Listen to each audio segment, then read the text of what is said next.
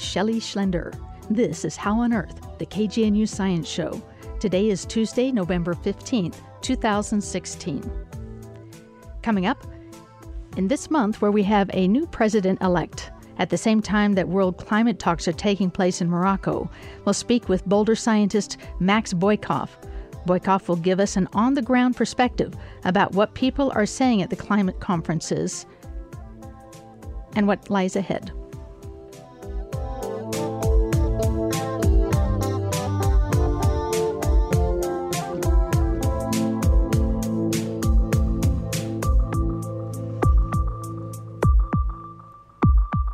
This is How on Earth, the KGNU Science Show.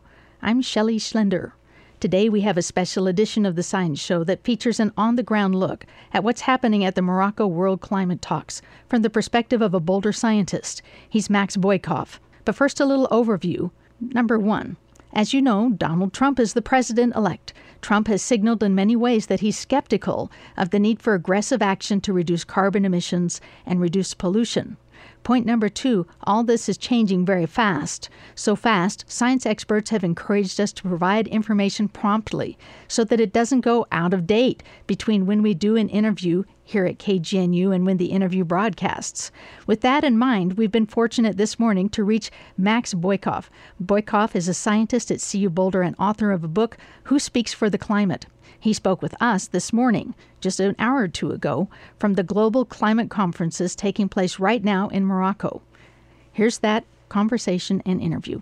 Max Boykoff, there in Morocco, where you are right now, I can see the flags of, is it 200 nations that are there for the conference on climate? This is the 22nd Conference of Parties, but it's actually just opening up the first discussion around the parties that are implementing the Paris Agreement. The Paris Agreement just earned sufficient ratification, and so it entered into force on November 4th. So it opens up a new set of processes. You're a Colorado scientist. What's brought you there to this conference on climate change? I just spoke this morning, my time, in a side event hosted by the International Environmental Communication Association. So I work at the interface of climate science and policy, and then also as it meets people's everyday lives. So, uh, my training is interdisciplinary. I'm the director of the Center for Science and Technology Policy Research there within the Cooperative Institute for Research in Environmental Sciences at the University of Colorado. You are one of the people at CIRES here in Boulder, Colorado, but right now you're there in Morocco at the climate change conference. It's morning here it's little afternoon there, a part of the world where there's 200 nations that are meeting to look at how to implement the ideas behind the Conference of the Parties on Climate Change. That's correct. And you're an expert on how people absorb this kind of information and what they do about it. So, what are people talking about with regard to the United States having just gone through an election where Donald Trump is called a climate denier. Well, as you can imagine, this is a topic of a lot of conversation here in and around the COP. Particularly when I reveal that I am from the United States, many uh, ask questions about what does this Trump presidency mean for the future of these negotiations. There is a great deal of concern that's here. President-elect Donald Trump is a big fish. That what the United States does or doesn't do within these negotiations going forward does make a difference, but it is a, a, rushing stream. Are there enough other fish to move efforts to reduce the effect of human caused climate change? Yes. There are strong currents that are pushing towards progress. The United States is very important. They are a key player here, but they represent now under 20% of global emissions, and they are important to the success in terms of leadership, but the international community appears to be determined to continue to move forward. Now, what percentage does the United States contribute to emissions in the world? I, I didn't quite catch that. Yeah, it's now under 20%. How does that compare with other nations? It's disproportionate to our population for sure. Per capita emissions, the United States is one of the major emitters. The United States is a high consumer. Each person in the US on average has quite a high carbon footprint relative to others across the world. And that is another reason why the United States and the decisions that are made at the U.S. national level are very important to the future success of this agreement. How about other countries that have the same standard of living as the United States? Is the carbon footprint per person in those other countries as high as it is in the United States? No. That's the short answer. No. Many European countries are set up where their infrastructure, transportation systems, and so forth that, that often contribute to these uh, emissions are, are much more efficient. And so the per capita footprint of citizens in those nations is much lower. What are you hearing from other nations where they have a smaller carbon footprint, even though their standard of living is comparable to the United States? How are they doing it compared to how we are not doing it? Sure. Well, I mean, emissions essentially come from four main sources. The first being industry within a country, second, uh, the second being transportation, the way that we get around, the third being household emissions, and then the fourth being agricultural and land use practices. In particularly the, the spaces around uh, industry, there have been higher regulatory standards that have been made that have been put in place in some of these other countries. And then, on a personal level, at the household and transportation in those categories, there's been much more efficiencies within the system. And so, you know, I will point out that that oftentimes this can be framed as an issue of individual uh, effort, an individual heroism, or um, individual decisions that are made to reduce one's carbon footprint. But when you think about it at that scale, it's oftentimes shaped by the decisions and the opportunities that emanate from those decisions at the larger scale. So, building infrastructure that, that facilitates public transport uh, from place to place that, that lessens the need or even uh, lessens the uh, the desire to have a personal automobile to get around. That certainly reduces one's carbon footprint. You say, Max Boykoff, that there in Marrakesh, Morocco, you're hearing a good deal about how other countries have been more successful in building an infrastructure that helps their citizens use less energy to do what they want to do.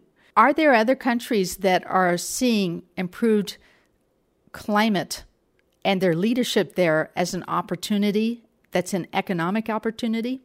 I would say yes. For the most part, the way in which many of these countries' leaders are motivated is that they seek to reduce vulnerability, to increase resilience of their communities.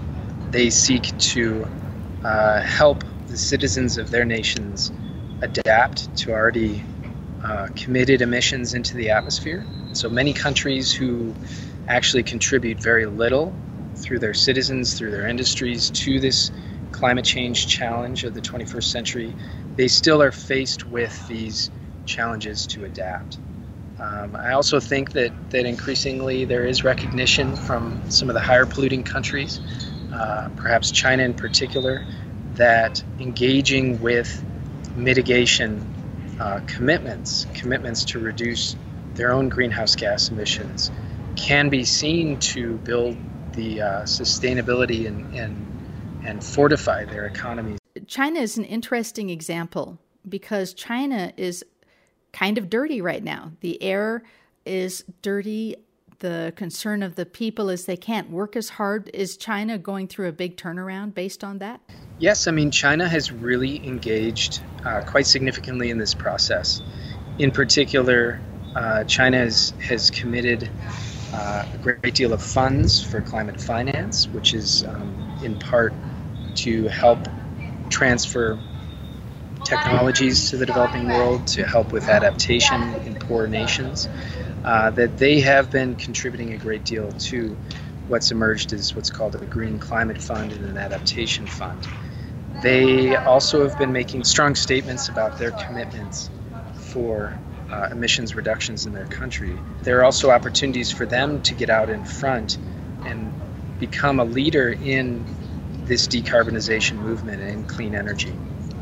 You know, with the uh, developments over the last week, China has cautioned that if the incoming Trump administration does back out of Paris. And there's a number of ways to do that. I mean, there's three main ways to be able to do that. There is a three year window. If they were to announce on day one, January 20th, there would be a three day uh, window to get out of Paris. They would have to wait.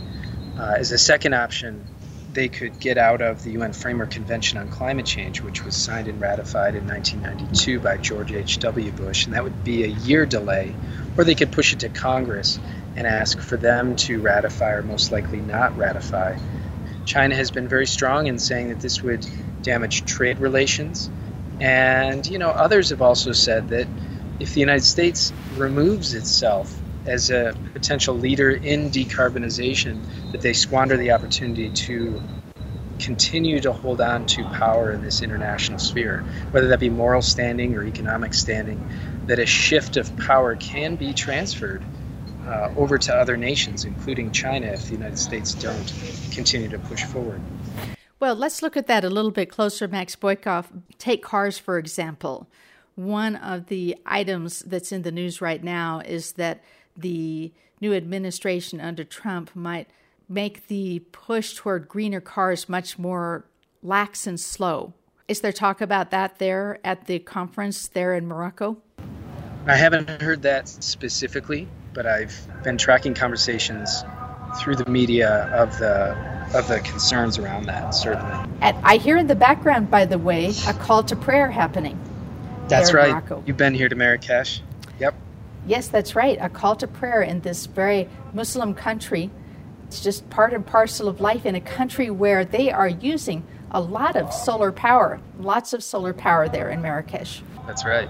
Quite a combination. Call to prayer and solar energy. Yes. Okay, back to the issue of the cars. From your expertise, as someone who looks at how humans are responding to climate change, are other countries going toward much greener cars, or are they just saying, let's just keep the ones we've got and enjoy that? Well, I mean, I think the larger push here at the international scale where I sit in the conference of parties meetings here at the UN climate talks, that there are systems being put in place to facilitate those shifts towards greener economies. There still is a lot of flexibility within nations to decide what they prioritize, how to meet their stated emissions reductions goals through the Paris Climate Agreement. And some of those nations have, have put a priority on transportation. That's certainly correct. If the United States made cars that are not green enough, could they sell them in Europe? That's certainly a good question. That as these dynamic discussions continue to mature, that the kinds of penalties that could be in place for production of automobiles that don't meet emission standards in other countries could then come to the fore.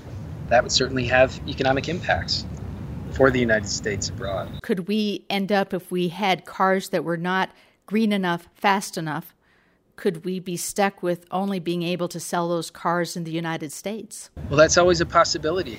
I mean, that's a good example of why what might seem be seen to be some of the more mundane negotiations in places like Marrakesh here at the, the Conference of Parties meetings, why they are important to establishing what are the parameters, what are the guiding rules and obligations that each country can then pursue and meet their own emissions reductions goals and then structure their own economies and industries to fit.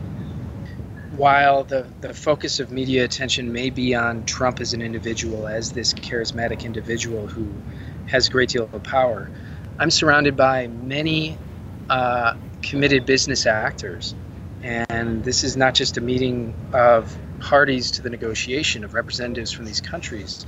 There are many different business and industry groups here that are closely tracking those kinds of developments and they're closely monitoring how these uh, signals emanate from the climate talks and how they impact their own industries, including the automobile industry.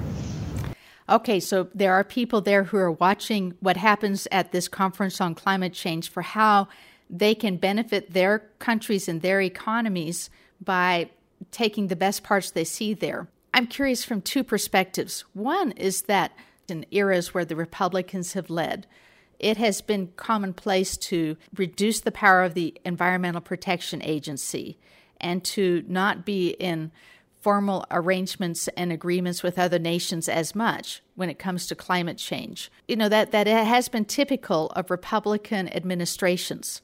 Well, I mean, we're seeing that shift. Myron Ebell being nominated to head the transition team for the EPA is, quite frankly, a worrying sign. There haven't been discussions that I've been a part of that have talked about him or talked about a potential appointment to the permanent role uh, to EPA administrator here so far. But there's more of a generalized anxiety of that being a signal of the rollback of regulations, of maybe the indication of more uh, market driven, privatized conservative visions playing themselves out in critical.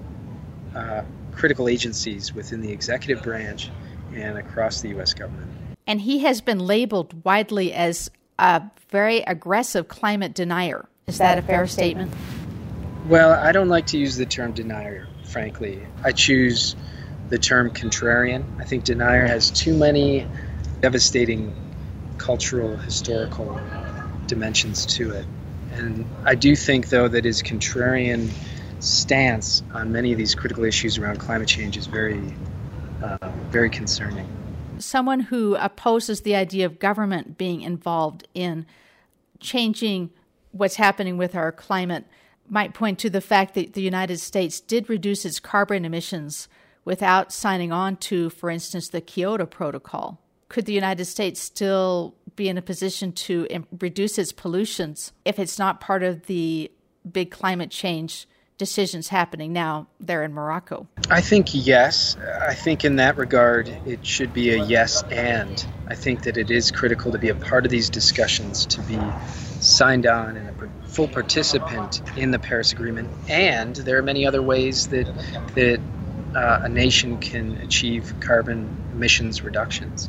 And so there can be a number of market-led uh, initiatives that could be put in place that operate outside of uh, regulatory schemes, that are incentive schemes that can also achieve emissions reductions. But at this critical stage, I mean, this is uh, a very important time, with this challenge of climate change, that that rather than selecting either or, whether you go the route of regulation or the route of, of maybe a more business-led, deregulated, privatized model, I think it needs to be all. The other change that seems to be in the air compared to when Reagan was in office or the Bush presidencies, where a president was Republican in office, is that in those times, alternative energy was more expensive than fossil fuels. And now, alternative energy is getting to the point where wind power and sun power, if done on a wide enough and big enough scale, can actually be less expensive than fossil fuels. Is there talk about that there at the conference? Absolutely, and that's a very good example of how the markets can dictate shifts within the economy. That um, you know some of some of Trump's campaign statements, and, and some uh, hope that they were just campaign statements about reviving the coal industry, really goes against the grain of the market trends and it's akin to declaring that we're going to bring back eight track tapes. The market just isn't there. Um, with the coal industry, the discussion needs to be on how to help uh, families and cultures that have that have grown up around coal to transition into this new carbon economy, into this uh, new space where renewables, where solar and wind are cost competitive. Have you heard some ideas for how a community that's been a coal community can make that transition to having good jobs in their area, even though they're not digging coal. Yes, I mean, there have been, uh, it, it is an open set of questions, and there's a great deal of uncertainty within these coal communities, and that's very real. Um, that should not be overlooked. At the same time, uh, the Clinton campaign had, had promised to put forward an earmark funds that would be available to help those communities transition. I haven't yet heard uh, Trump come out with any specifics on how to help those coal communities transition, but it's critically important, uh, critically important in helping um, an important swath of our uh, U.S. society that's contributed substantially to the well-being and the economy of of the 20th century in the United States to help them then get a foothold into 21st century uh, economy. I hear from what you're saying that, in a way, we don't know exactly what the new jobs would be for people in those areas if we made that shift. But you're seeing in other countries that they're facing the same kind of amorphous question what will these people do? But they're assuming that they're not going to have as many coal fired plants in their countries anymore. That's right. I mean, this is part of the challenge, but there are many different plans and many different proposals in place to help with those transitions, uh, to help with um, establishing new industries, new opportunities for jobs, because uh, this is this is a challenge that we've been facing now. We've been negotiating in this space for uh, over 20 years now, and this, these are the kinds of things that the many people, there's 10,000 people here operating in different capacities that many people are working on, both inside this meeting and then outside of it, to help with this transition. Well, in the areas where you've worked on, in your specialties, I hear you saying that what the United States does in terms of clean energy is not going to change what the world is doing. That's right. That's right. Uh, the world is moving ahead in many different ways here. I mean, it's, it's uh, here at the COP, it is an encouraging space that there are many who are working on climate finance that I mentioned before, establishing a green climate fund and an adaptation fund to achieve a pot of $100 billion by 2020 to aid poor nations. Um, that's a mix of government contributions and private donors. There's encouraging movement around how to review the pledges that countries have made within the Paris Agreement. Um, the United States, for instance, the agreement or the commitment that was made to reduce 26 to 28 percent below 2005 levels by 2025. Uh, the U.S. has been a leader to this point on helping to publish national data emissions, uh, establishing a review committee, and then setting up steps for sanctions and penalties for noncompliance. There's been a lot of encouraging movement around the consideration of loss and damage, which is compensation for people within the poor countries to uh, help with climate adaptation or help with the impacts of, of climate change. And there was an international mechanism that was put in place in 2013 in Warsaw that is being followed up now, and there's a great deal of momentum there. I'd say that, you know, here in the COP, despite what uh, we may be feeling in the U.S. context with the recent election, with concerns about what the new incoming Trump administration may do. There's a great deal of ambition here on how to limit the warming above pre industrial levels. There's a great deal of momentum. Some of what I described, in addition to uh, aviation's emissions discussions, how to phase out hydrochlorofluorocarbons, which is a a component, one of the greenhouse gases that is uh, regulated, and how to move from the entry into force on November 4th into a set of actionable items. Marrakesh is being called the the uh, meeting of action, and really this is where the hard work begins. Paris was discussed as the end of the beginning, and this is the opening of the next chapter of implementation. So I think there, for those reasons, there's a great deal of encouragement here at the at the conference. There's a great deal of encouragement of what the nations overall will be doing, including China, including India. Is, yes. In, India is also on board for this. India's been known as a big polluter, also. In, is India going to reduce its coal fired plants? Is it going to do more to reduce its pollution? Yes, well, I mean, Obama and Modi had come together and, and pledged their uh, cooperation on this issue in the past, and, and, there have been many indications that within their cultural context, largest democracy on planet Earth, that they will be also moving forward um, in addressing these issues. That's right. All right. And are you hearing anything differently from people who are from India saying, well, if the United States doesn't do this, we won't either? Right. That is a concern. I have not heard that yet. Okay. So, in general, we could say cautiously that other countries are planning to move ahead, whether the United States does or not, in terms of trying to reduce overall pollution and carbon emissions on the planet. That's right. I mean, this this commitment, the Paris Agreement, and everything that's going to follow, that's that's being uh, sorted out now here in Marrakesh and beyond, are really opportunities to engage in this international space in the 21st century. That um, many of these countries see this as an opportunity that they don't want to squander, like it appears the United States may squander. So, you wrote a book called Who Speaks for the Climate? What are you thinking? Are the people there speaking for the climate? Yes. So, the consideration, for instance, of loss and damage, how to compensate for the impacts of those at the forefront of climate change, often the poorest countries, took quite uh, some effort to get a voice, to get some standing. But it does have standing, just really in recent years. In order to speak for the climate, a number of critical voices from around the world have had to work very hard. That's Max Boykoff, who's speaking via Skype from Morocco this morning at the World Climate Talks taking place there in the city of Marrakesh. Max Boykoff is a scientist at CU Boulder and director of the Center for Science and Technology Policy Research, which is part of the Cooperative Institute for Research in Environmental Studies at CU Boulder. He's the author of the book on climate science and social response titled Who Speaks for the Climate?